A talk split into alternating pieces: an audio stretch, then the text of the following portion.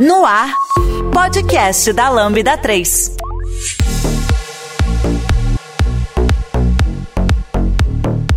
Eu sou Leonardo Piva, eu lidero as frentes de nuvem aqui na Tivit, componho hoje nuvem privada e nuvem pública dentro de uma estratégia integrada. E eu tô aqui para dar primeiras boas-vindas, é, agradecer a presença de vocês, vocês que se deslocaram para estar tá aqui hoje, quem está acompanhando a gente online também.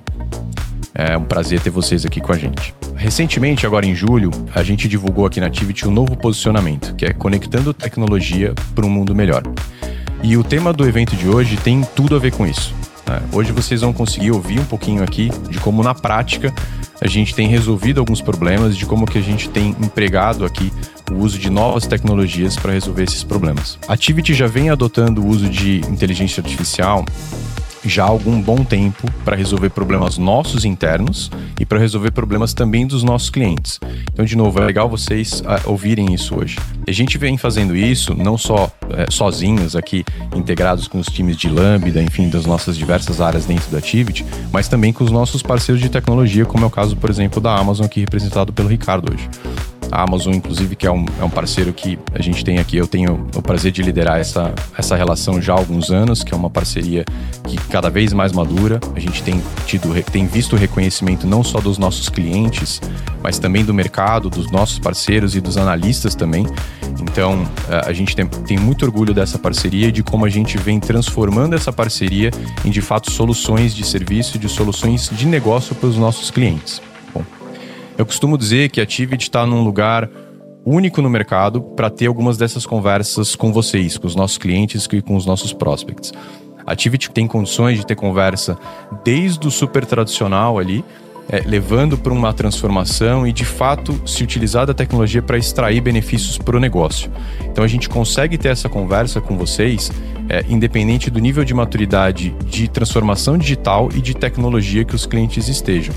Então é super importante nessas conversas que a gente tem a gente identificar isso, né? E vocês também passarem isso para a gente, porque é a partir daí que a gente consegue entender aonde vocês querem chegar e como que a gente conecta essas conversas com vocês. Bom, eu vou deixar vocês na companhia aqui da, dessas mentes brilhantes. É, algumas delas eu tenho o prazer de, de conviver. Ah, não, todas brilhantes. Eu vou falar, eu falei para você, eu tenho dois, três minutos aqui, porque é o meu limite aqui, e depois vocês que são os caras que precisam compartilhar conteúdo. Mas brincadeiras à parte, vocês estão é, realmente em ótima companhia.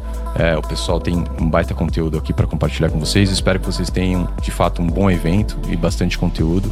E contem com a gente, estamos à disposição. Gente, é, me apresentando rapidamente, eu sou o Vitor Hugo, eu lidero um dos times da Activity, o time da Lambda 3, a empresa que eu fundei foi adquirida em 2021 e nós somos um time de produtos digitais e data science. Bom, estou muito feliz de estar aqui, o nosso time se reuniu para que a gente pudesse ter um papo de alto nível sobre inteligência artificial, para que a gente fugisse do lugar comum de bater papo sobre IA e como ela vai substituir empregos e como ela vai é, é, destruir o nosso mundo como a gente conhece hoje.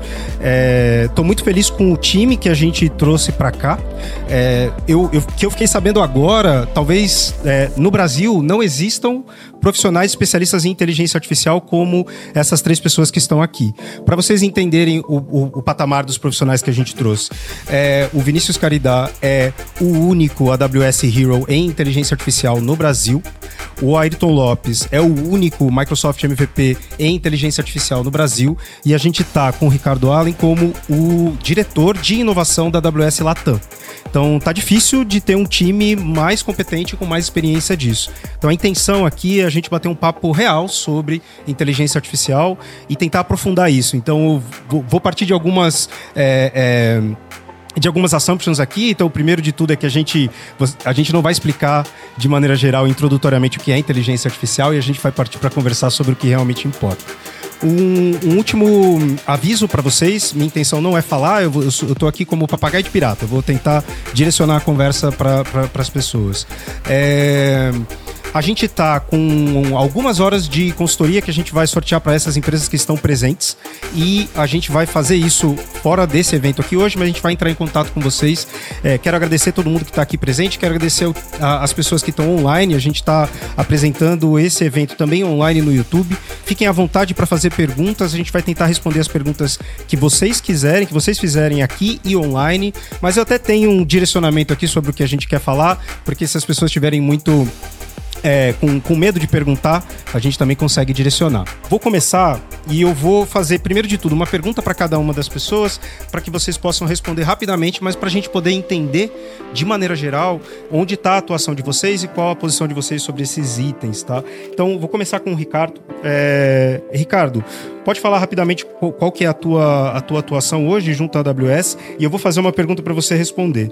Então, dentro do contexto de inovação, que é parte do teu, da tua é, é, especialidade, como que o contexto de Latam se difere no restante do mundo, né? A gente não tem múltiplos bilhões para treinar modelos de machine learning e a gente não tem uma oferta é, de, de, centenas de milhares de profissionais em inteligência artificial e machine learning para que a gente possa construir aquelas organizações e aquelas soluções que sejam transformadoras é, de maneira muito rápida. Então, como que se diferencia esse processo de inovação olhando para a inteligência artificial dentro do teu contexto? Obrigado, Vitor. Bom dia, pessoal. Tudo bom? Eu sou o Ricardo Allen, como me apresentaram. É, eu lidero para a América Latina o que a gente chama de prática de inovação e transformação. E é um nome bonito, né, para dizer que a gente busca construir produtos e serviços que estão centrados no cliente. Inovação para a Amazon, é, e o meu papel é levar isso para os clientes da Amazon, da AWS. Uma construção de um produto e serviço digital que seja bastante pragmática, centrada no cliente, mas que também tenha um método e uma forma de você conseguir pensar em algo novo que nunca foi pensado, nunca foi criado antes. E eu posso afirmar, por meus anos de experiência, que grande parte disso é feito com peças já existentes. Raras as vezes no mundo a gente criou uma solução inovadora que precisou desenvolver algo que não existia. Muitas vezes é igual brincar de Lego, só que sem ter a caixa e o manual para te dizer o que você vai montar, você cria o que você quiser. Um evento nosso do time de inovação mundial, 100 pessoas, é, numa sala como vocês, foi dado um pacotinho com algumas peças de Lego, pouquinhas, e todas as peças iguais. Um saquinho para cada pessoa e uma única instrução: monte um patinho. Saíram 100 patos diferentes.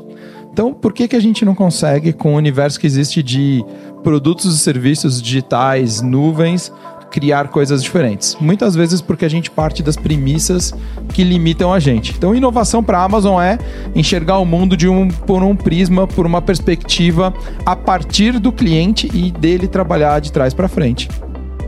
É, e esse, esse é o meu papel, de levar isso junto com os clientes, criar produtos e serviços usando isso.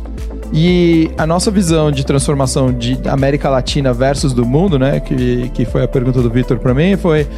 É, a gente nota que na América Latina, mesmo dentro da América Latina, a gente tem diversos contextos diferentes.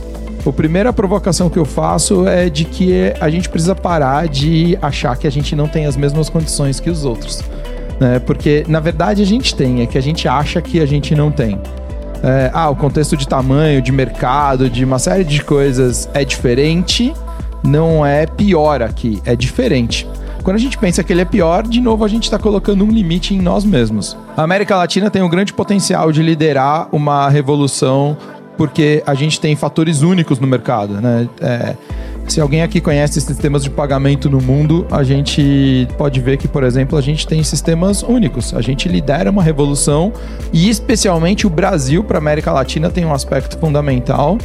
É, o Vinícius depois pode falar mais a respeito disso, mas é, a gente tem é, uma liderança muito grande, inclusive de pensamento intelectual. E o, a construção de produtos e serviços digitais nesse momento, utilizando inteligência artificial e machine learning, né? Pode ajudar muito a gente, porque ela acaba suprindo coisas que pra gente é escasso, que são é, pessoas. A gente consegue cumprir, a gente não vai substituir, ninguém vai perder emprego, tudo isso que a gente já falou no passado. É, é, eu acho que isso é, o, é, é coisa para chamar a atenção, só chamariz, né? É, para criar, deixar todo mundo é, histérico, mas a gente vai conseguir com isso cumprir com tarefas que antes a gente dependia de volume de pessoas ou de capacidade de é, investimentos que estavam aquém da América Latina. E é, eu não vejo grandes diferenças. Em termos intelectuais, não existe diferença. Com certeza. Ah, tocando no ponto do, dessa questão do mercado financeiro, Vinícius, você trabalha no mercado, no mercado bancário hoje, né? E também financeiro. É, seria legal de você falar um pouco do que você faz hoje, mas eu vou tra trazendo uma pergunta para você. É, aonde que você está vendo que esse mercado financeiro, as iniciativas de inteligência artificial estão acontecendo como realidade, né? E onde está aquilo que é especulação, né? Como a ideia de a gente sempre vai ver é, do ponto de vista de marketing alguém dizendo que está fazendo inteligência artificial e quando na verdade talvez não tanto, né? Então onde que está essa barreira? O que, que é especulação? O que, que é realidade hoje sendo usada dentro do mercado que você atua? Excelente. Bom, primeiro, bom dia, pessoal. Obrigado. Obrigado pelo convite, VH, Ricardo e Ayrton. Prazer estar aqui. É, me apresentando rapidamente, o Ricardo já fez uma introdução super gentil e elevou as expectativas aqui, mas eu trabalho no Itaú, sou superintendente da comunidade de atendimento ao cliente, olhando para plataformas digitais, dados e AI. Além do trabalho no Itaú, eu sou colega do Ayrton na FIAP, a gente dá aula em alguns MBAs de dados lá na FIAP, muito legal também esse, esse aspecto acadêmico e a gente participa bastante da comunidade técnica, que vem aí a ideia do MVP, AWS Hero e etc. E isso se conecta muito com o nosso dia a dia. Então é um prazer mesmo estar aqui e vamos, vamos bater um papo. Antes de responder sua pergunta, eu só queria fazer um comentário rápido, que eu concordo 100% com o Ricardo, de tudo que ele colocou, que acho que no Brasil a gente tem um capital intelectual excelente, iniciativas, temos algumas coisas diferentes, mas não somos nem um pouco pior do que qualquer outro país. E trazendo esse aspecto da comunidade técnica, né? E, e pegando um gancho que o VH trouxe, ah, será que eu preciso de milhões de reais para treinar um modelo, né? O, o Chat GPT que está super na moda, os primeiros modelos de, de o GPT 3,5 que está por trás, etc., é, tinha ali uma, uma previsão que gastaram-se 3 bilhões de dólares para treinar o primeiro modelo do zero. E hoje a gente já tem, por exemplo, na própria AWS ali com Bedrock ou com Jumpstart, modelos pré-treinados que a gente consegue, usando algumas técnicas de A, de, de transfer learning, etc., ter o mesmo modelo com uma performance muito parecida e com um custo muito mais baixo. Então a gente usando as peças, se a gente souber usar as peças certas, a gente também não, não precisa de tanto investimento e consegue trazer resultado para o negócio, para o cliente, se a gente souber usar as pecinhas de Lego correta, montar ela da, da melhor maneira possível. Então isso, isso é, é bem interessante. E aí já fazendo o gancho para a pergunta, que é muito boa, de fato a gente tem a hype, né? Tudo a IA, principalmente a IA generativa, vai resolver todos os problemas do mundo e vai e é, é só lá e, e linkar com a, a API do, da, da OpenAI ou qualquer outra API que vai resolver. A gente sabe que não é assim. E a gente usa muitos modelos tradicionais de regressão, classificação, até o modelos de IA generativa. E, e o que eu vejo é que sempre. É, e aí eu sei que é um pouco é uma palavra da moda, mas eu concordo muito com esse princípio de liderança da AWS que a gente tem no Itaú muito forte, que é o cliente, olhar o problema do cliente. Eu na comunidade de atendimento, então, dado o problema que eu tenho, como que eu uso a tecnologia como meio para resolver? E hoje a gente vê, agora respondendo mais objetivamente a pergunta, né? O problema de é, o cliente ele foi, é, infelizmente acontece muito no Brasil, mas ele foi assaltado roubaram o celular dele. O celular é um bem pessoal, mas ali você tem todos, as, tem seu, todos os seus acessos da sua vida, principalmente todos os seus acessos é, bancários, etc. Como que eu uso é, tecnologia para não só executar o que ele precisa de maneira rápida, mas ao mesmo tempo ter as pessoas nesse processo para dar a empatia necessária, porque é um momento super sensível que a gente tem que estar junto ali do cliente. Então, Nesse caso, a gente consegue usar inteligência artificial para detectar qualquer mudança de comportamento, anomalia ou um contato por um outro dispositivo que não é aquele do cliente, entender aquele contexto rápido e disparar de forma automática bloqueios, troca de senhas, é, enfim, tudo isso.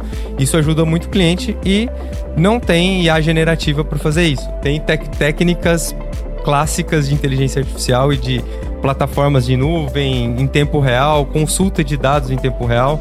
Eu acho que é, o grande é, o grande combustível para tudo isso funcionar é ter o dado disponível, é ter um dado de qualidade, é ter plataformas também é, modernizadas que ajudam com que a gente consiga entender aquele contexto de forma rápida e tomar uma ação também de forma tempestiva e assertiva.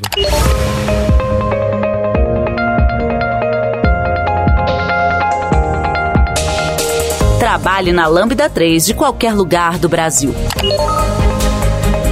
Estamos com várias oportunidades abertas para atuação remota full-time. Acesse vagas.lambda3.com.br, conheça nossas vagas e vem ser Lambda. Legal, incrível. Até o comentário foi saltado há duas semanas atrás e, e eu, eu, consigo ter empatia com esse processo que foi realmente problemático. É, Ayrton, é, trazendo essa conversa, né, inclusive para o teu, teu relacionamento junto com o Vinícius aqui, na área acadêmica, é, onde está a fronteira, né? Porque a gente, é, de maneira geral, é, existe na academia né, um estudo sobre inteligência artificial, as diversas facetas de data science e inteligência artificial na academia, e tem aquilo que a indústria consegue atuar, ou que de maneira geral consegue agir. Aonde que está essa fronteira daquilo que é, é borda para te tecnológica, né? Que a gente ainda não viu é, uma aplicação real, direta dentro da indústria, e aquilo que é realidade que a academia já não está mais preocupada é, é, de maneira mais concreta, né? Perfeito.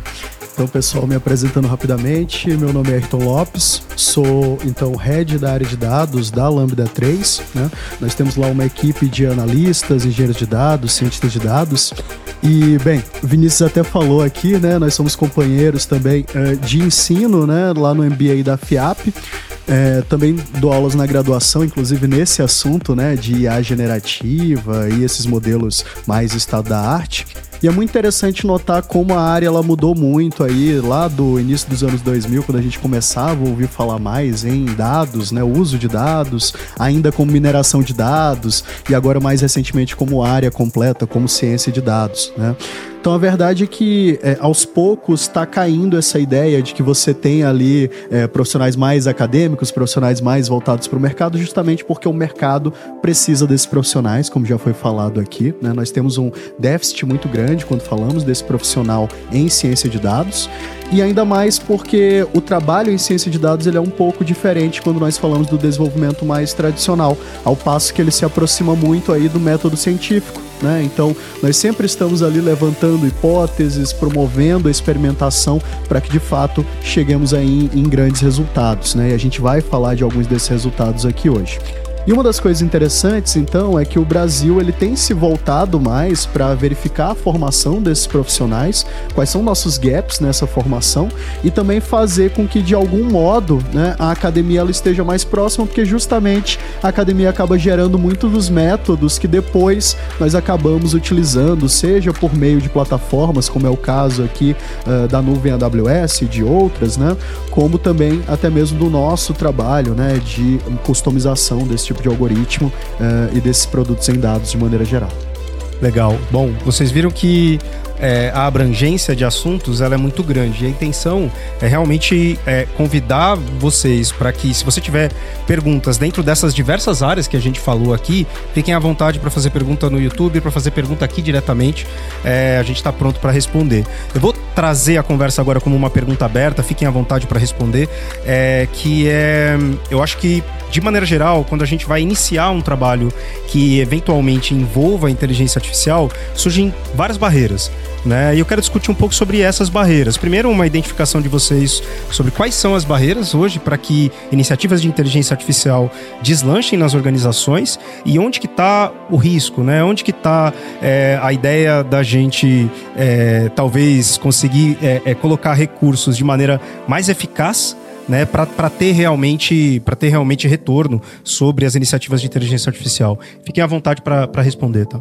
Convidados primeiro. Bom, então obrigado aí pela pela verdade.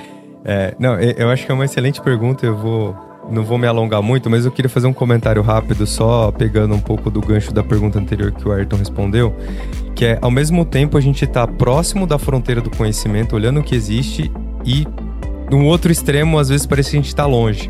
Para quem tem um pouco de curiosidade, pesquisem é, IA generativa, tá super na moda. Eu já vi algumas apresentações do pessoal falando, ah, é, surgiu em 2022 é, IA generativa. E aí tem talvez o que é considerado o primeiro trabalho de IA generativa foi uma tese de doutorado que foi defendida em Harvard em 1990 que é geração de texto para descrever imagens. Então são 30 anos de pesquisa e agora que isso de fato virou um produto escalável e todo mundo está usando.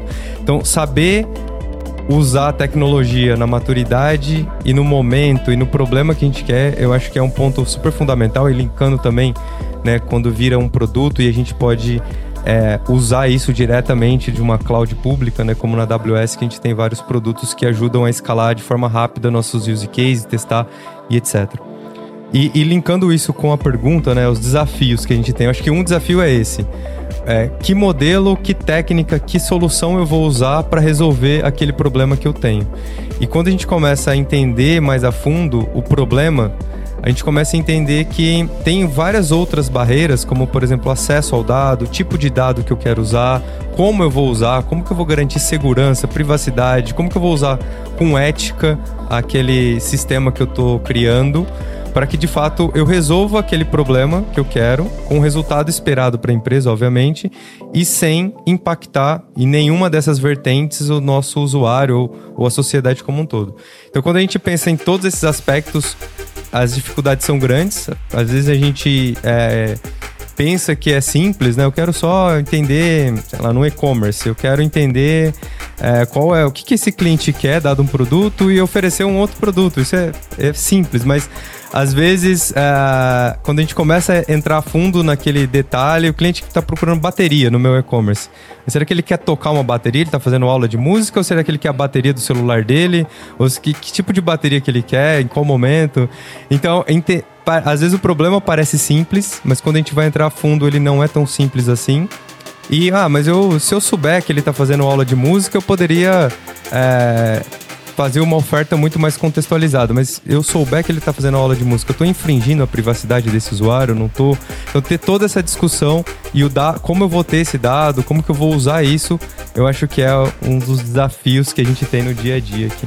Concordo com o Vinícius 100%. O aspecto complementar disso é como que a gente pensa antecipadamente nesses aspectos, né? Porque é, hoje a gente olha essa, esse ponto, né? Você falou de AI generativa. É, em 2017 já existiam diversas é, empresas, já eram grande parte das inteligências artificiais. Mas ao mesmo tempo, será que a gente precisa disso, né? Esse questionamento de o quanto eu preciso e o quanto isso é um hype, né? É, a gente precisa, para construir as empresas, a gente teve diversos anos ali de uso de machine learning, né? Aprendizagem por máquinas e inteligências artificiais, criando coisas fantásticas sem necessariamente a gente precisar de AI generativa. Ah, lógico que AI generativa vai chegando num ponto de maturidade, de escala e de consumo que eu consigo aplicar no contexto corporativo e ter retorno sobre investimento. Porque há 20, 30 anos atrás, ele era inviável, né? Há, há cinco anos atrás, né, ter 3 bilhões de dólares para investir, para começar a treinar modelos, era inviável. Hoje eu já consigo, né, pelo mesmo custo de acender mais uma lâmpada dentro do escritório, começar a testar modelos.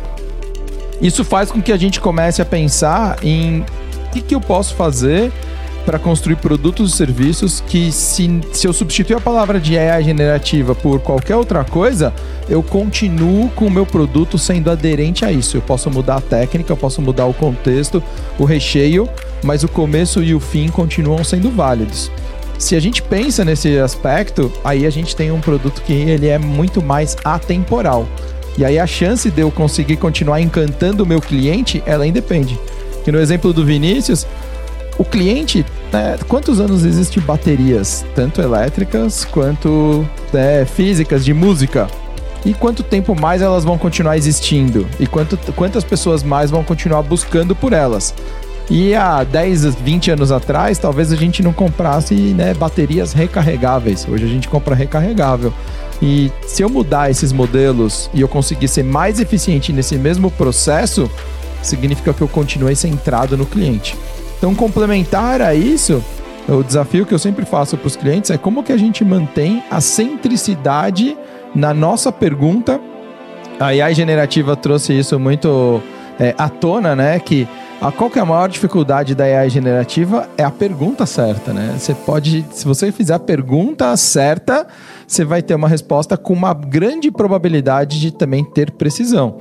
E só que isso não é novo. Isso sempre foi assim. As perguntas sempre foram mais importantes do que as respostas. A gente esquece. O momento que a gente vive, né, ele é só acelerado a respeito disso. E eu acredito que AI generativa também vai se tornar algo que a gente vai se acostumar e que a gente vai ter um outro hype né, no futuro. É, é, é, interessante você falar isso, que eu acho que a mensagem principal é, primeiro de tudo, tecnologia iterativa e incremental. Não adianta a gente pensar em grandes soluções para uma visão de, de mundo e de trabalho que é iterativa e incremental para que a gente possa atender o negócio. E, e, e nesse a gente as... fala de IA, envolve risco ainda por cima.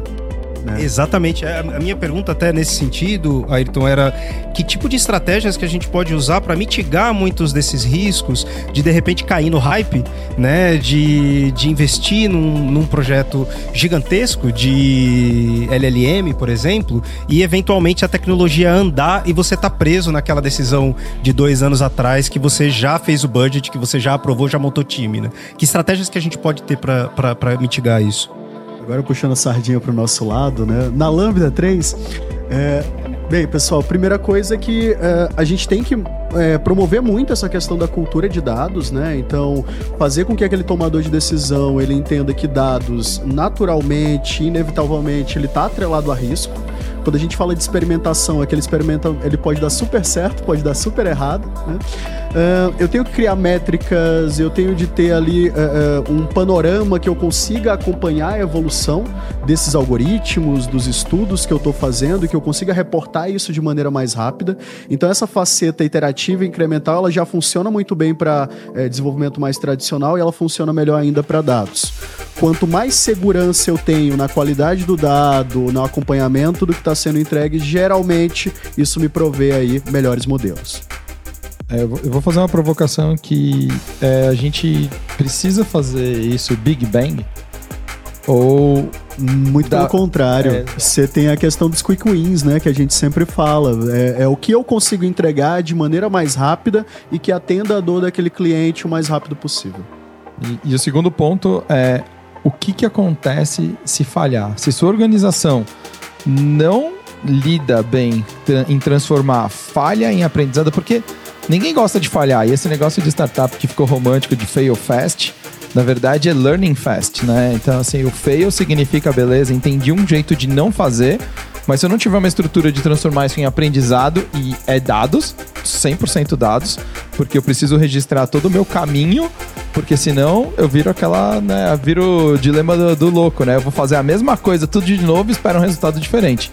A gente só muda porque eu tenho todo o registro do caminho.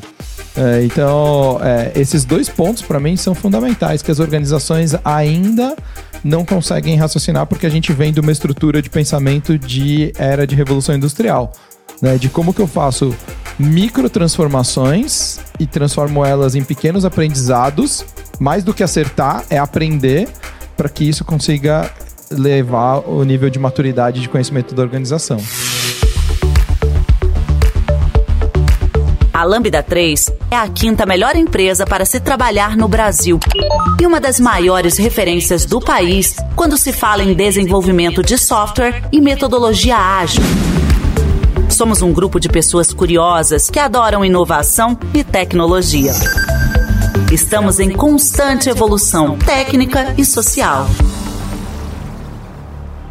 nesse aspecto de inovação, né, de experimentação e tal, onde, onde vocês acreditam que fica a decisão sobre a, é, uma iniciativa que, que, toque em dados. Porque eu tenho a, a, percepção de que muitas vezes a gente está falando de uma decisão meramente técnica, dentro de um viés técnico, eu preciso usar uma nova plataforma porque está todo mundo usando, é, sem necessariamente incorporar isso dentro de um contexto mais de negócio. Onde vocês acreditam na organização que tem que estar tá, é, é, conectado a decisão sobre, por exemplo, o uso de uma, de uma nova ferramenta que engloba inteligência artificial, ou um novo projeto, ou uma nova iniciativa de, de, de produto?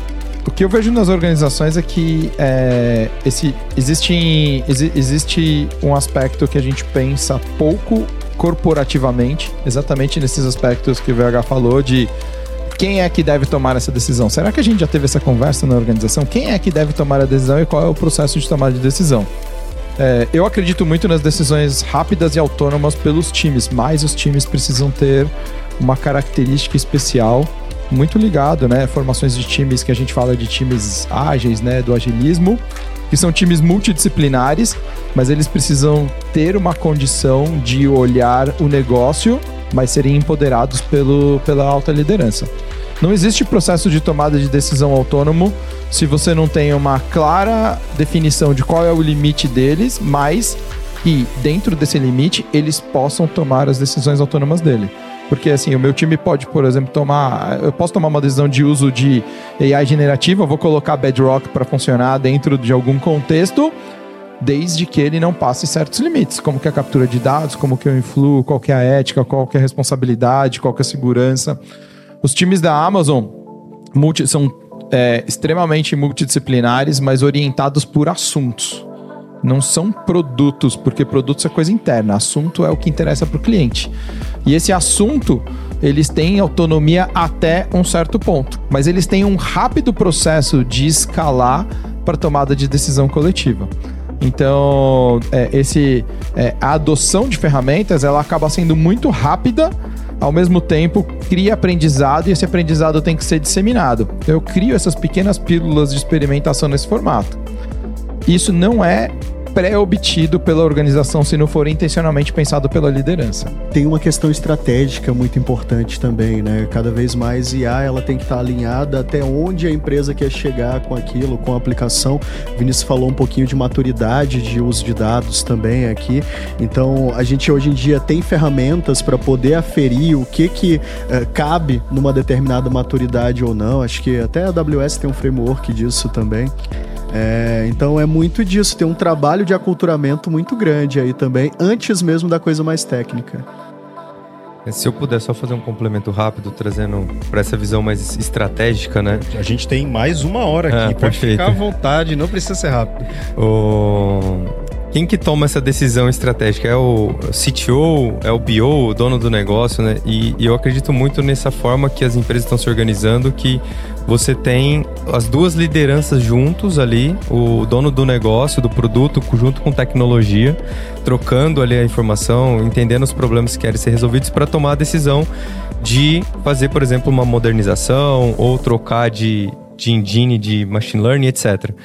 É, e muito baseado em alguns KPIs ou OKRs. Isso é muito importante. Quais, quais são. O que está direcionando e como a gente está medindo, né? Então, poxa, eu tenho um sistema que está funcionando, o cliente tá, tá funcionando. Eu tenho um e-commerce, está lá funcionando, minhas vendas estão tudo ok. Para que, que eu vou investir milhões para modernizar para nuvem? Se não vai aumentar em nada minhas vendas, por exemplo. Então, se eu tiver baseado no meu objetivo principal e eu não conseguir medir o resultado que eu quero extrair, seja para o cliente, seja para a organização, vai ficar muito difícil executivamente a gente tomar essa decisão de investir algumas centenas de dólares para modernizar aquele sistema. Mas ele tem outros, é, outras formas de eu medir como que isso está me ajudando. Por exemplo, quanto tempo eu demoro para implantar uma nova feature nessa minha plataforma? Se ela é legada, talvez eu demoro seis meses para colocar uma coisa nova lá ou para melhorar. Se daqui seis meses eu precisar mudar e colocar IA generativa, não vai, não vou conseguir. Será que eu já não preciso deixar isso pronto para quando for factível e isso for trazer resultado, como que eu deixo isso ok? Quanto tempo o meu site fica fora do ar? Quantos clientes eu impacto quando eu tenho algum problema? E dado que minha plataforma é legada, quanto tempo eu demoro para fazer o recovery dessa plataforma? Então, to, vários outros indicadores de performance, de experiência, precisam ser considerados, precisam ser medidos, e isso é muito importante para a tomada de decisão executiva, porque é isso que vai, de fato, respaldar aquele investimento, né? Seja para o cliente, seja para a empresa no final. Complementando, eu acho que esse, esse comentário é como a gente mede o sucesso, ou pelo menos o caminho certo que a gente está tendo dentro de iniciativas de IA? Como é que vocês estão vendo as organizações, né? Eu acho que tem um contexto importante aqui, que é vocês estão hoje conectados em empresas que, estão, que têm iniciativas de inteligência artificial e estão medindo elas, né? Então não é sobre o que mundo ideal seria. Como que as organizações estão medindo hoje sucesso de iniciativas de IA? Iniciativas de IA, elas trazem para gente um contexto específico de ganho de escala. Na Amazon, o, o que a gente busca sempre é o crescimento escalável.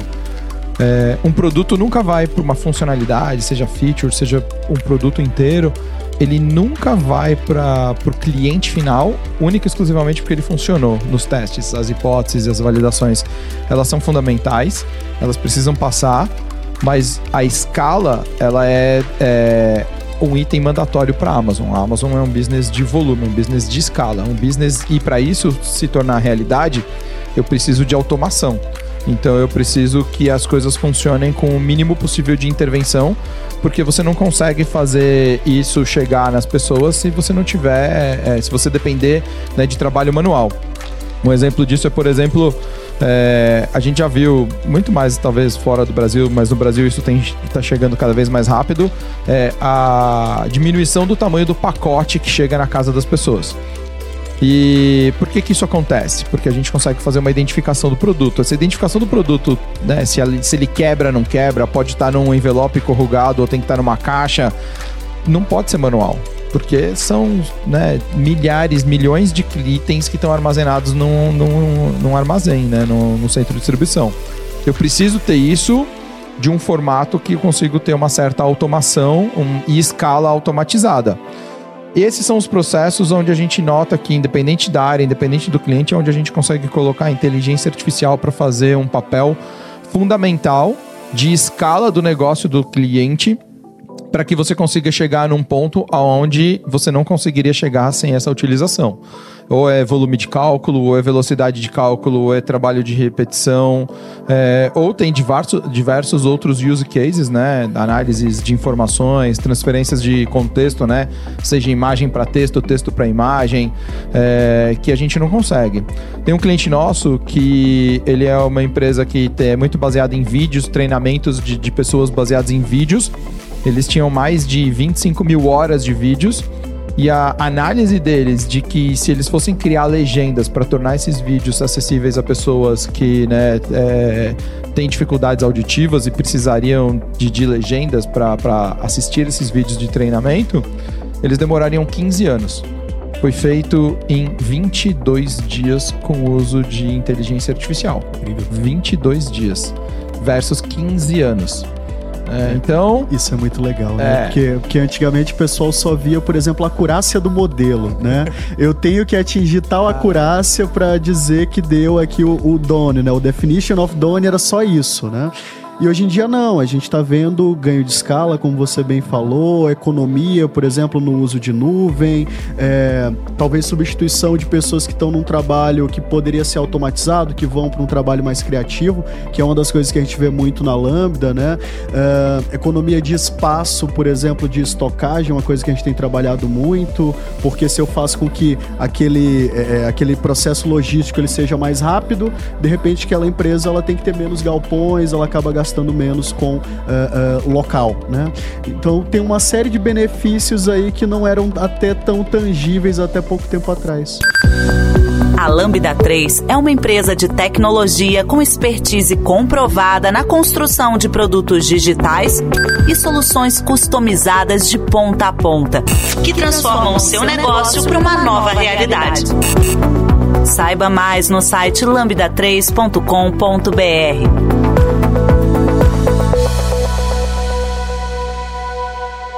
pegando é, esses exemplos que o Ricardo trouxe, eu lembrei de dois, e aí você me corrige se eu estiver falando besteira. Mas uma curiosidade interessante é que na Amazon, nos, no, nos centros de distribuições, se vocês forem lá, por exemplo, o pendrive, você não tem uma, uma prateleira que tem pendrive de 8 GB, 16, 20, tá tudo. Ah, aqui é a ala dos pendrives.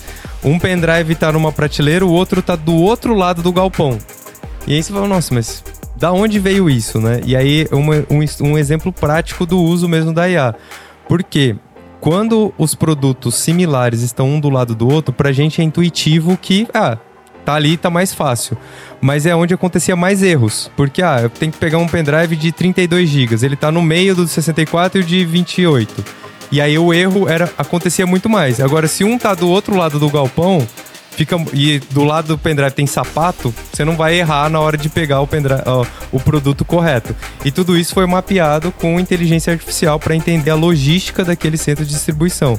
Então, é, eu, eu acho que a métrica, né, tentando fazer esse link, é não é acurar essas métricas técnicas do modelo, mas nesse caso é quanto que a IA ajudou a reduzir problemas, erros de pacotes, erros de entrega, erros de produto e assim por diante. E isso começa pelo erro para o cliente. Então, enquanto eu, o meu, a minha obsessão é por reduzir o número de pendrives enviados errados. Então agora eu vou. O que, que eu posso fazer para ajudar? preciso entender a causa raiz. Só que não é escalável se você fizer manualmente. Então eu preciso. E estratégia de dados, né? É, é, quando a gente começa, não precisa ser no começo, idealmente é no começo, mas sempre tem uma estratégia de dados envolvida para poder linkar isso. Porque para ter isso que o Vinícius falou, a gente precisava ter o dado, né? Falar assim, é, quanto, eu, se eu não sei nem quantos erros eu crio, é, e se eu não sei onde as coisas estão e quanto tempo as pessoas demoram, como que eu vou fazer para que isso aconteça? Então... Não, excelente. E, e, eu acho que medir, né, e como que a gente use e escala. E pegando um exemplo que é público e real do Itaú também, linkando com esse que você falou do vídeo, Hoje no Itaú a gente recebe mais de 100 milhões de ligações é, por, me, por ano. 100 milhões. E aí eu quero usar esse dado para melhorar os produtos e serviços para os usuários finais. Como que a gente faz isso? Ouvindo 100 milhões de ligações também demoraria uns 30 anos ali, então a gente nunca chegaria. Então usando também inteligência artificial a gente consegue transcrever, garantir segurança, privacidade do usuário. Eu não preciso saber quem é, mas eu preciso saber onde que a gente, como que eu meço possíveis melhorias e entrego isso na ponta para ir evoluindo. Então isso é, isso é bem legal. É, ainda, só uma pequena pausa. Se vocês tiverem perguntas, fiquem à vontade. Pode levantar a mão, a gente uh, entrega o microfone e você fala. Sem problema. Quem estiver online assistindo também pode mandar pergunta. Eu quero falar sobre uma questão de barreiras. Eu quero fazer uma pergunta, uma questão de barreiras que é interessante porque a gente já vivenciou isso em alguns lugares, que é vencer a barreira do uso da inteligência artificial para executar uma atividade que há muito tempo é executada de maneira manual. Então, o que reflete aqui é, pô, mas eu sempre fiz, eu sempre fiz essa ação desse jeito. É, esse é a melhor coisa que pode acontecer. Então não eu tem queria por que ganhar dinheiro artificial. toda vez que alguém fala isso pra gente. Ah, porque eu já faço isso há 20 anos. Eu, eu, eu quero que vocês explorem um pouco isso. Primeiro, se isso acontece com alguma frequência é, e citar alguns exemplos, né, que vocês possam falar sobre isso, porque pra, pra, eu acredito esse como sendo um grande desafio para a implantação de soluções que usam inteligência artificial. É, eu posso talvez usar um, um outro exemplo que eu gosto muito. Se fugir muito do tema, você me interrompe, por favor. Tá, tudo é tema. É, que é uma aplicação na área da saúde. E o grande objetivo era dessa aplicação específica de uma, de uma startup que era levar saúde de qualidade para lugares do interior do Brasil. O Brasil é um país de dimensões continentais e não tem especialistas em todas as regiões. Então, era muito focado no Brasil e na África porque tem, tinham condições muito parecidas. É, e aí veio a barreira, poxa, mas o, o, médico, os procedimentos, é sempre. Eu faço isso a, a, medicina, sei lá, há 500 anos a gente faz dessa forma. Agora você vai querer pôr na nuvem, vai querer fazer. Como, como que isso vai funcionar? Isso vai substituir o médico? Isso vai acabar? Como que isso vai ser, né? E, e, e é um dos projetos que eu acho muito interessantes porque é, ele teve essa questão de faseamento para que as pessoas entendessem o processo, engajassem no processo e, vi, e e sentissem o resultado na prática e entendessem o propósito daquilo. Então, a primeira fase foi eu preciso com que os dados eles estejam é, disponibilizados de forma digital. É, então todo, todas as é, os equipamentos de, de, de, diagnóstico de imagem, etc., foram plugados com IoT para poder mandar o dado para a nuvem. Então esse foi o primeiro ponto. Uma vez que eu tenho dado na nuvem, eu conseguiria, eu consigo, né, entregar aquele uh, resultado do exame para um especialista em qualquer lugar do Brasil. Então fiz um exame sei lá, na Bahia posso entregar para um especialista no Amazonas, ou coisas assim para analisar aquele resultado. E uma vez que eu tenho o resultado digitalizado e o, o relatório médico, eu começo a ter dados onde eu posso começar a treinar modelos de inteligência artificial. E aí os modelos foram ficando melhores e melhores e melhores. Ah, então quer dizer que ele substituiu o humano? Não. Existe os médicos, como nós, seres humanos também, né, tem, er, erram, como todos nós. Então, o que, que, foi feito? O modelo, ele dava uma, ele dá uma nota, isso está funcionando hoje, ele dá uma nota do que, que poderia ser a, a doença ali é, mapeada naquele diagnóstico e o médico também dá uma nota. Tem um especialista que ele é convocado para fazer análise. Isso é um, uma é uma análise duplo cego, não sabe quem é o médico, quem é a máquina. Se a máquina e o médico concordam no diagnóstico, isso é o diagnóstico oficial. Se a máquina e o médico discordam do diagnóstico, vai para um segundo médico, ele não sabe o, quem falou o que no anterior, para dar o voto de Minerva e falar, não, e aí a gente tem o um resultado final. Ou seja, foi um processo de uso de tecnologia para melhorar a saúde no Brasil como um todo que não substitui o médico, na verdade até aumentou, potencializou, porque é o médico que dá a palavra final, mas reduziu drasticamente o erro médico. Então foi uma ferramenta de apoio ao médico, mas que ajudou na escala. Como que eu levaria isso pro, pro Brasil inteiro, né? Então eu, eu gosto muito de desse exemplo porque ele mostra tanto a cadeia de valor que isso vai gerando, como que a gente vai incrementando e medindo o resultado, como que a tecnologia como meio pode de fato resolver um problema das pessoas e ao mesmo tempo trazer resultados financeiros práticos e ela não vai acabar com o emprego, não vai substituir as pessoas, mas ela vai potencializar o que a gente tem de bom. Então, é, eu acredito nesses, nesses pilares. É, o, o Ayrton falou e você falou agora numa coisa que eu queria deixar bem explícito que é nenhum dos modelos precisam ser 100% precisos. A gente tem uma busca. Por favor, né? É, a gente tem, a gente tem uma busca e uma obsessão. Eu ia sugerir vocês falarem. É, porque ele, ele é, esse, esse é um ponto que é incrível, né? Porque a, a nossa cabeça funciona de que se, se os modelos não são 100%, eles não servem. Só que se eles chegam numa acurácia tão alta, é, por que, que eu não posso ter? Porque o ser humano também não é 100%. E a gente tenta buscar isso das máquinas. É, o, um cliente meu médio, é, da área de saúde, ele falou que é, os médicos têm um acerto na casa de é, 90 e algumas coisas por cento de acerto. E as máquinas estavam na casa de também nessa, um, um número muito similar. Só que, incrivelmente, a combinação dos dois fazia com que esse número chegasse num ponto que nenhum deles isolados consegue chegar. Então, é, falou que. E tem um. É, esse, esse mesmo cliente falou que tem um aspecto nessa equação que quando eles analisaram o médico ao longo da jornada, tem médico que trabalha 36 horas sem 10 minutos de descanso, em três lugares diferentes. A probabilidade de um erro médico no final dessas 36 horas é diferente da primeira hora.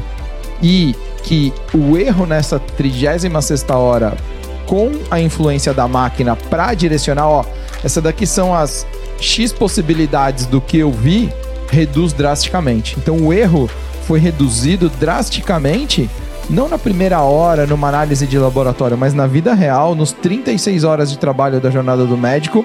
Naquele momento que ele podia enxergar aquilo como uma coisa que estaria muito fora, mas que, como a máquina sugeria alguns diagnósticos, ele falou assim: ah, esse não é, esse não é, mas esse terceiro é, e ele não teria pensado se não fosse a máquina ajudando. E, e, muitos dos projetos em aprendizagem de máquina exigem que você tenha essa figura do especialista, até para poder avaliar o que a gente está fazendo, né? Nós, como profissionais técnicos, a gente passa por várias áreas, mas é muito difícil. Eu, por exemplo, que já tive em trabalhos da medicina, com instituições financeiras, etc., me tornar um extremo especialista em cada um desses tópicos, né? Acho que a gente tem uma pergunta, fica à vontade. Bom dia, meu nome é Akira. Eu vou fazer um comentário em cima do que ele falou agora, de uma primeira frase que você falou, que a IA não substitui, né? É, e recentemente a gente teve um, um, um, um evento né, em, em, na Suíça, né, em que um, um, robô falou né, que ele poderia governar melhor porque ele tomaria decisões melhores do que o ser humano. Então, em cima do que você falou agora, né, que é, a máquina faz primeiro o primeiro diagnóstico, o segundo é feito por um médico e depois vai para um médico, certo? Você também falou o seguinte: o ser humano erra e a máquina, a precisão da máquina com o passar do tempo, machine learning e tudo mais, ela vai errar cada vez menos, né? Então, a probabilidade de logo mais você ter o diagnóstico da máquina e do médico e na sequência ter de outra máquina ao invés do médico é grande, certo?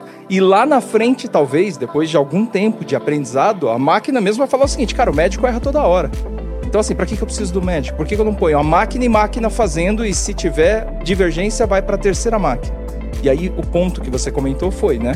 É, a máquina não vai substituir as profissões, as profissões vão ser complementadas com isso. Então, gostaria de ouvir a opinião de vocês em relação a isso. Acho que a capacidade do ser humano, o ser humano criou as máquinas, né? A nossa capacidade criativa, né? acho que foi o Ayrton que falou, né? Que as pessoas estão sendo substituídas. Então, os seus trabalhos estão sendo substituídos de operacionais por criativos com maior frequência.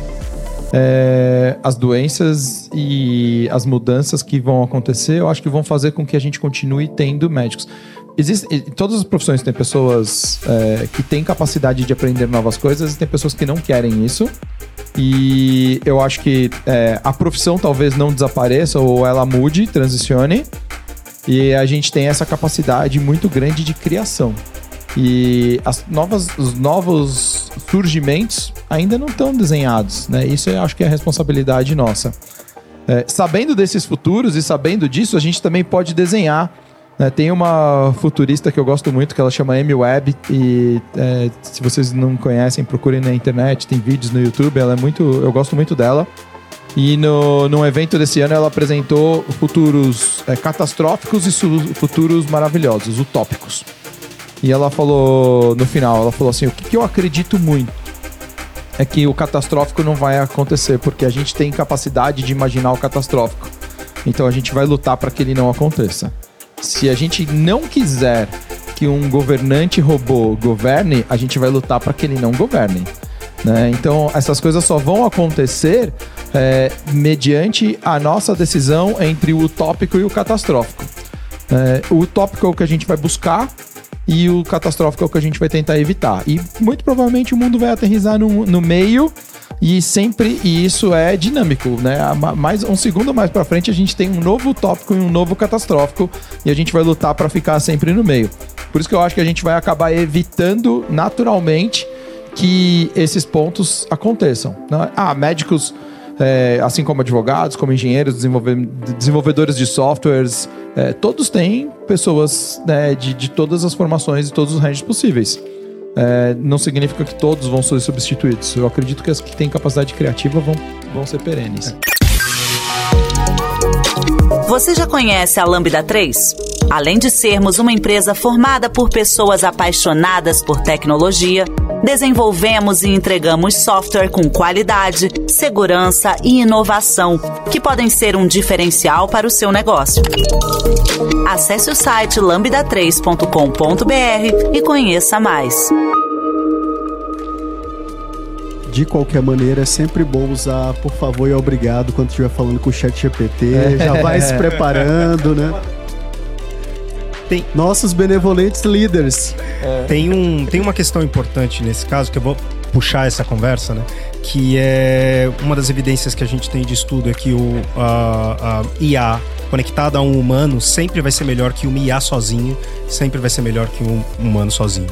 Então tem um caminho interessante aí como caminho do meio. Falando de máquinas que imaginam, né? É, quero trazer um pouco o assunto da IA generativa, mais pelo fato de que a maior parte do hype está conectado hoje nisso, né? E por, primeiro, de, primeiro de tudo, por que, que vocês acham que o hype é, de IA generativa de repente tomou de assalto tudo, tudo que se fala sobre esse tipo de tecnologia no mercado?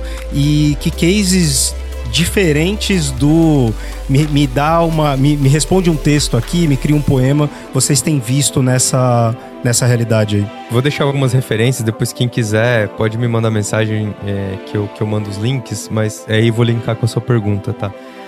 Um autor que eu gosto muito, depois tem um TED Talk dele que chama Kai Fu Lee, é um pesquisador de IA é, da China, e ele tem um TED Talk que ele fala, ele cria um, um quadro onde ele mostra uh, o que, que ele acha que vai ser automatizado e o que nunca vai ser automatizado pela inteligência artificial. Então, das, dos quatro quadrantes que ele cria, somente um, que são atividades que são 100% otimizáveis e que não precisa de empatia e etc, que vão ser, vão ser 100% tomadas pela IA e não vai precisar do humano. Os outros três quadrantes que é pelo menos 75% das outras atividades, ainda vai ter o ser humano como centro de importância e a IA como apoio, tá? Então é um pouco do que ele desenha, eu acredito muito, ele explica com detalhes, recomendo muito darem essa olhada. É, um outro, é, eu tive a felicidade de poder participar dessa palestra, mas ela está também disponível online, que é do Kasparov, que é o, o Grandmaster de xadrez que perdeu para a primeira inteligência artificial, para o Deep Blue. Ele fala que no primeiro momento ele ele ficou muito triste, assim, chorou e falou, poxa, agora acabou, né? Todos esses anos de estudo do xadrez. Mas depois ele criou uma nova categoria de xadrez, que é o xadrez híbrido, humano com a máquina. E hoje nenhum humano e nenhuma máquina consegue ganhar do humano com a máquina junto. Então os dois juntos eles são imbatíveis. Ele criou essa nova categoria, ele treina pessoas. Então é, é, é, é muito legal ver de fato não é só na teoria, né? Na prática. É, isso acontecendo. E um estudo científico que saiu semana passada do time de Stanford, Stanford criou uma versão do, entre aspas, ChatGPT que chama Alpaca, é open source, etc.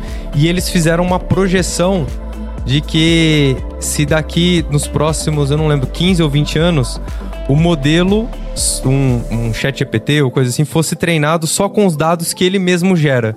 Ah, não, agora a máquina vai substituir todos os humanos, não vai ter mais humano. Ele vai se auto-treinar daqui para frente. Em poucos anos ele vai ficar, ele ficaria mega burro assim, não conseguiria responder mais nada, porque ele não conseguiria acompanhar um pouco do que o Ricardo falou, as mudanças que vão acontecer no mundo, essa sensibilidade, o que está acontecendo. Ele precisa do input humano, do, do conhecimento humano, do conhecimento do especialista. Então, esse, obviamente, foi um estudo pontual, mas bastante robusto que Stanford fez e que mostra essa tendência. Assim. Então, eu tenho um viés que eu não acredito, pelo menos não por enquanto, que a IA vai governar o mundo e vai substituir tudo. Mas, enfim, a gente está testando e está aprendendo. Tem muitos aspectos nessa pergunta, né? É difícil até de responder, de, lembrar de tudo. É, mais de 80% dos dados relevantes para as corporações não são públicos, são privados. Então, você usar modelos públicos para tomada de decisão onde toda a sua informação é privada, vai fazer com que você tome decisões ruins. É, o chat GPT e, é, ele acabou se tornando um boom de mercado, um boom né, de conhecimento geral. Mas né, pessoas como Vinícius, Ayrton aí que trabalham com isso há anos, não é novidade AI generativa. É uma das categorias né, entre Deep Learning, né, AI generativa. E, e, ela acabou se tornando divertida. Eu acho que é por isso que ela acaba se tornando é, intuitivamente fácil, acessível. Foi isso que ela acabou sendo construída. Mas corporativamente ainda é, cara, talvez não seja nem o pico do iceberg, talvez seja só a primeira gotinha de neve lá de cima do topinho do iceberg. A gente tem capacidade para muito mais e, e, essa revolução vinha acontecendo. O que aconteceu é que ela se tornou aí mainstream, né? Se tornou a grande parte das discussões. Dentro desse aspecto, eu convido vocês também para olhar. Tem o a Anthropic que lançou recentemente o Cloud 2 e escreve C-L-A-U-D-E 2, que é um modelo de chat também com outros processos, é, tem um LLM por detrás e ele é um outro processo também para você fazer, se divertir, construir coisas. Nesse aspecto de AI generativa, é, programas e processos é, interessantíssimos é, por exemplo, você conseguir substituir numa produção de filme toda a parte que tem de chroma key, de tela verde, por AI generativa. Imagina você conseguir trocar o personagem de um filme, ter, você ter atores é, verdadeiramente fazendo a cena e depois você pode trocar por um robô do Star Wars, por um alienígena, por uma é, figura de época sem você precisar gravar tudo em chroma key. Isso é real. Isso tem um estúdio que já está fazendo, já tem o processo de AI generativa, já tem grandes estúdios por detrás deles. Não é barato. Não dá para usar pessoas físicas como nós, né? É um processo corporativo para estúdios, mas que gera economias. É, custa bilhão, mas também gera outros muitos bilhões de economia por você não precisar fazer grande tempo né, de, de processo. É, então eu acho que a AI generativa tem o seu espaço nesse processo, se tornou mainstream de discussão, mas ele também traz essa questão de quando que eu preciso, como que eu vou utilizar, né? Um, um case interessante que a gente conheceu é o uso de IA generativa para manutenção preditiva. Então você usa a geração de imagem para simular como um equipamento é, estraga. Como ele estraga por corrosão, como ele estraga por ferrugem, como ele estraga por impacto, e usa isso para treinar um modelo para prever em que momento que eu preciso agir para fazer manutenção preditiva. É, é bem interessante.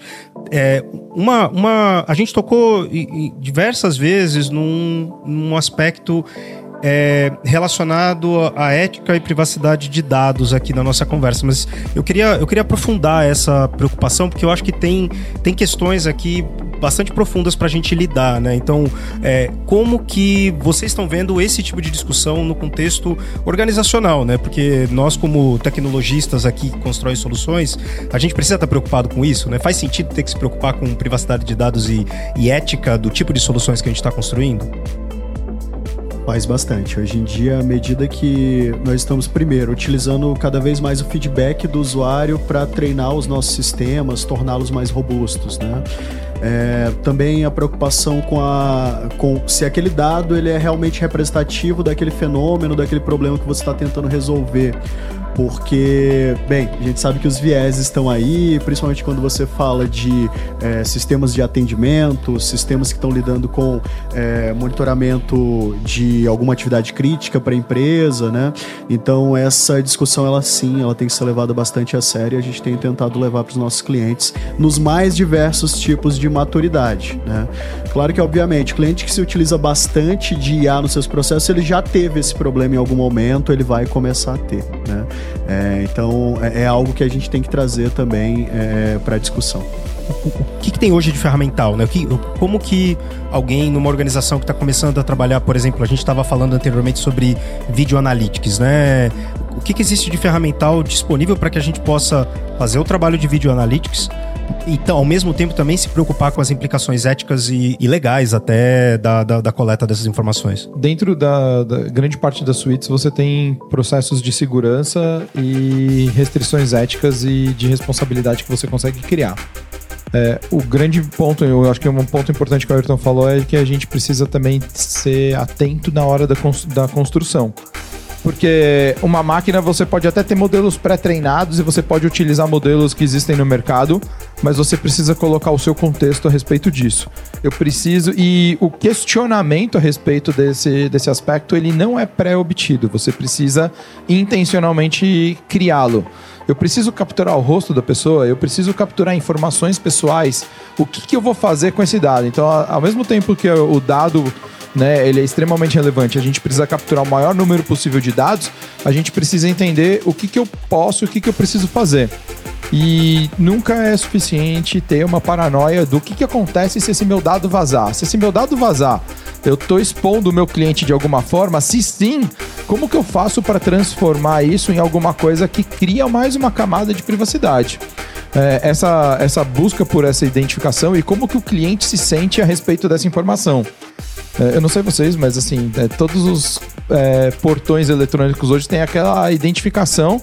Alguém já parou para pensar onde estão essas imagens? Quem é o banco de dados? Como que ele reconhece? Qual que é a privacidade? Qual é a camada de tá segurança? Aberto, a gente tá ferrado, Se esse bucket né? está aberto, esse bucket está aberto, né? Que nível de então, então é, esse, esse é algo que a gente precisa constantemente revisitar. É, e o aspecto ético ele é muito mais crítico do que o aspecto de compliance de normas, né? Então, assim, a gente tem diversas normas, né, que a gente tem que seguir, que tem que estabelecer, mas eles não estabelecem esse nível de criticidade. A ética vai ser fundamental nesses pontos. E, e acho que três pontos vão ser determinantes né, cada vez mais é, para exponenciais para as empresas, né? Que é a ética, a sustentabilidade e a capacidade dessa velocidade, né? De usar esses dados de uma forma inteligente. É, esses três pontos para mim são pontos que, se você não souber mais nada do que fazer na empresa, faça alguma coisa a respeito disso que você tenha uma longa vida. Através de soluções tecnológicas e inovadoras, a Lambda 3 entrega projetos baseados em metodologias ágeis para empresas que buscam qualidade, agilidade e sustentação de seus sistemas, com o objetivo de potencializar o seu negócio. Sou Edivan. Quando a gente fala de ética, no que se refere a esse contexto de IA, eu entendo que, tal qual você comentou, Existe o lado PJ, o lado PF, mas existe o lado governamental. Quando a gente fala de pessoa jurídica, nós dentro das empresas vamos tomar todo o cuidado para não filmar além do que é necessário, não guardar informação além do que efetivamente precisamos.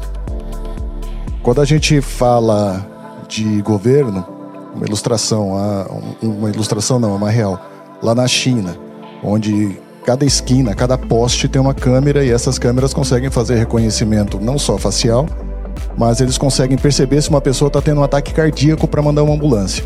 Nesse sentido, o grau de informação que os governos podem deter, as corporações elas vão tomar seus cuidados, elas vão tomar, vão ter as limitações éticas, mas os governos, dependendo das intenções, eles simplesmente passam de qualquer limite porque eles são os donos daquele território e eles regem as leis. Então, seguindo nessa linha, a inteligência artificial ela tem limites, a utilização dela tem limites éticos, mas ao mesmo tempo eles podem ser quebrados dependendo de quem tem o poder e principalmente de quem tem a maior massa de informação. O cara se torna o todo-poderoso, por assim dizer. Então esse é um perigo Alguém falou que Receita Federal, por exemplo. O cruzamento da Receita Federal tá animal. Ele consegue pegar até aquilo que você nem pensou que tinha que lembrar de fazer. Então. Você sabe que ele também usa informações das tuas redes sociais, né? Talvez ah. a complementar ah. disso aí é o quanto de informação pessoal real que organizações têm sobre nós também. Né? Exato. E o quanto ele pode ser usado como alavanca não só para governos, mas pelas próprias organizações. Né? Exato. E quando fala-se de empresas, a gente está falando de isso como a gente chama bonitamente de diferencial competitivo. Agora, quando você fala de governos, você está falando de diferencial de poder mesmo. Né? Então, essa questão desse limite eu acho que é algo que a gente ainda vai descobrir, concorda?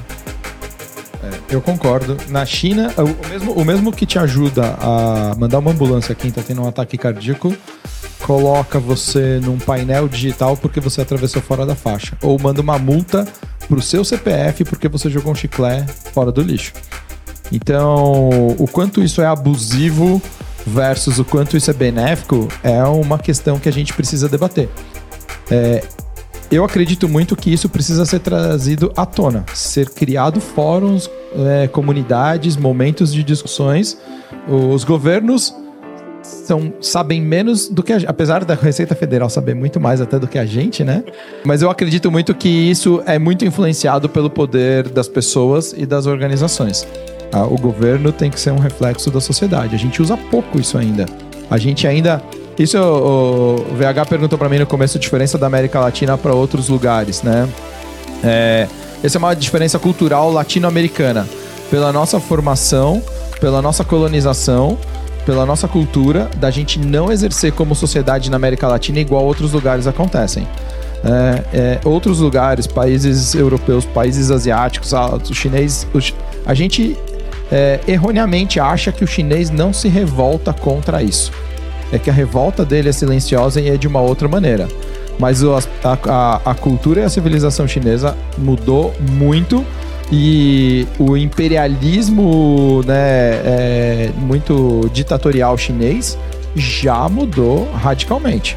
Ele já entrega. Agora, por outro lado, é, a gente assina contratos de confidencialidade que são né, muitas vezes absurdos de redes sociais. Né, de, de sistemas de navegação que a gente usa no celular, dando acessos além do que a gente deveria, né, ou do que a gente gostaria de dar, única e exclusivamente por um benefício. Então, muitas vezes a gente entra nessa, nessa roda. Então, precisa criar essas discussões. E quando que isso vai mudar?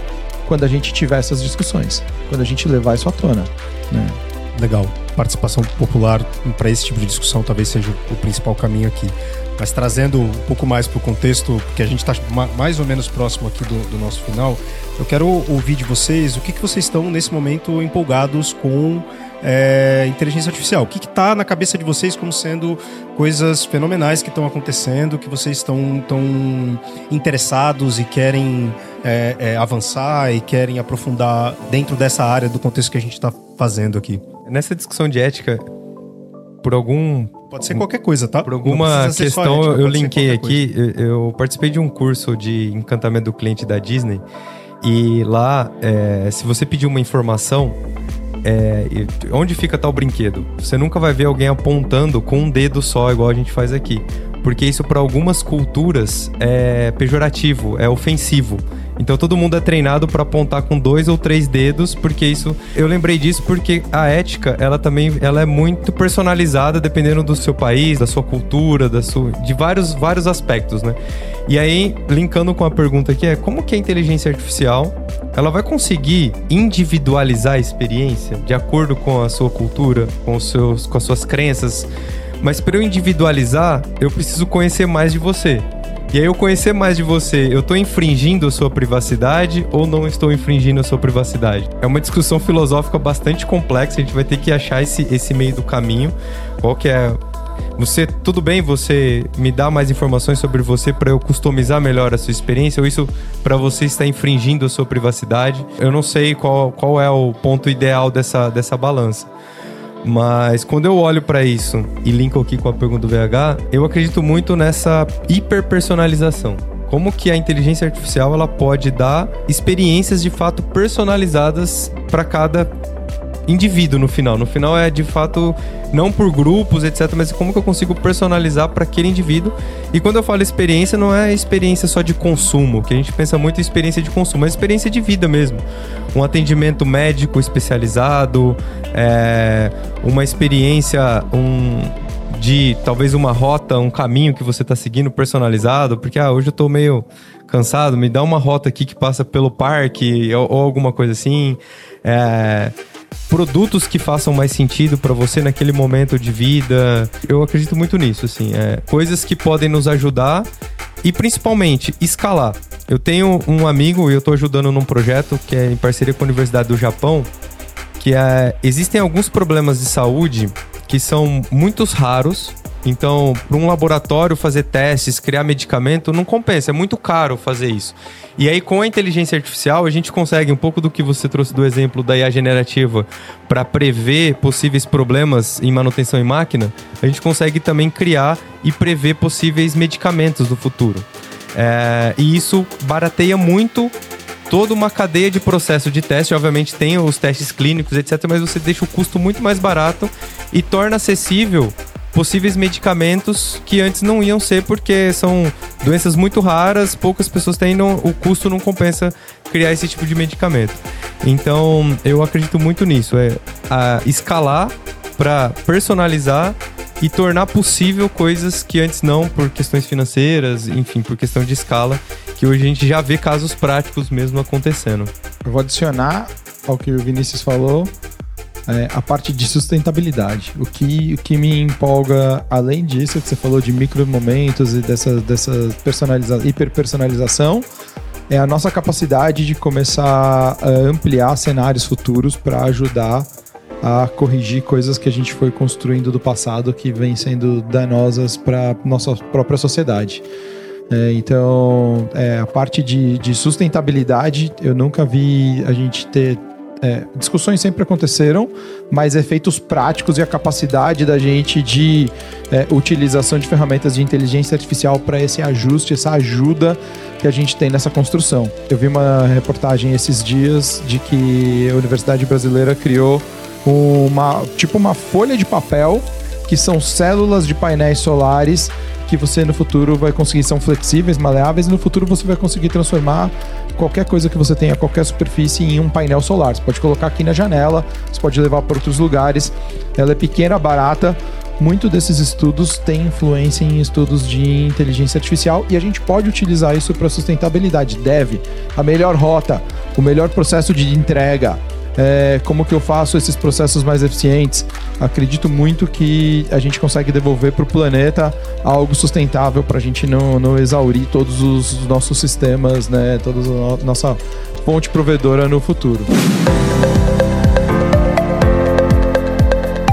Você está ouvindo mais um podcast da Lambda 3.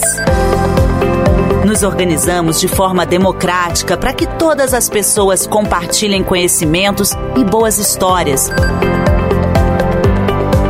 Temos muito papo sobre tecnologia, diversidade, cultura e muito mais.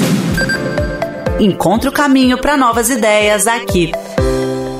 Bem, já eu, eu tenho estado muito animado com as possibilidades técnicas aí, principalmente em aprendizagem por reforço e nessa junção, nessa maior interação entre o humano e a máquina. Acredito que é, isso vai não só nos ajudar a evoluir como humanidade, né? Então, é, já temos aí proposições na literatura de melhoria das capacidades humanas, é, conexão de inteligência artificial com outras áreas do conhecimento, né?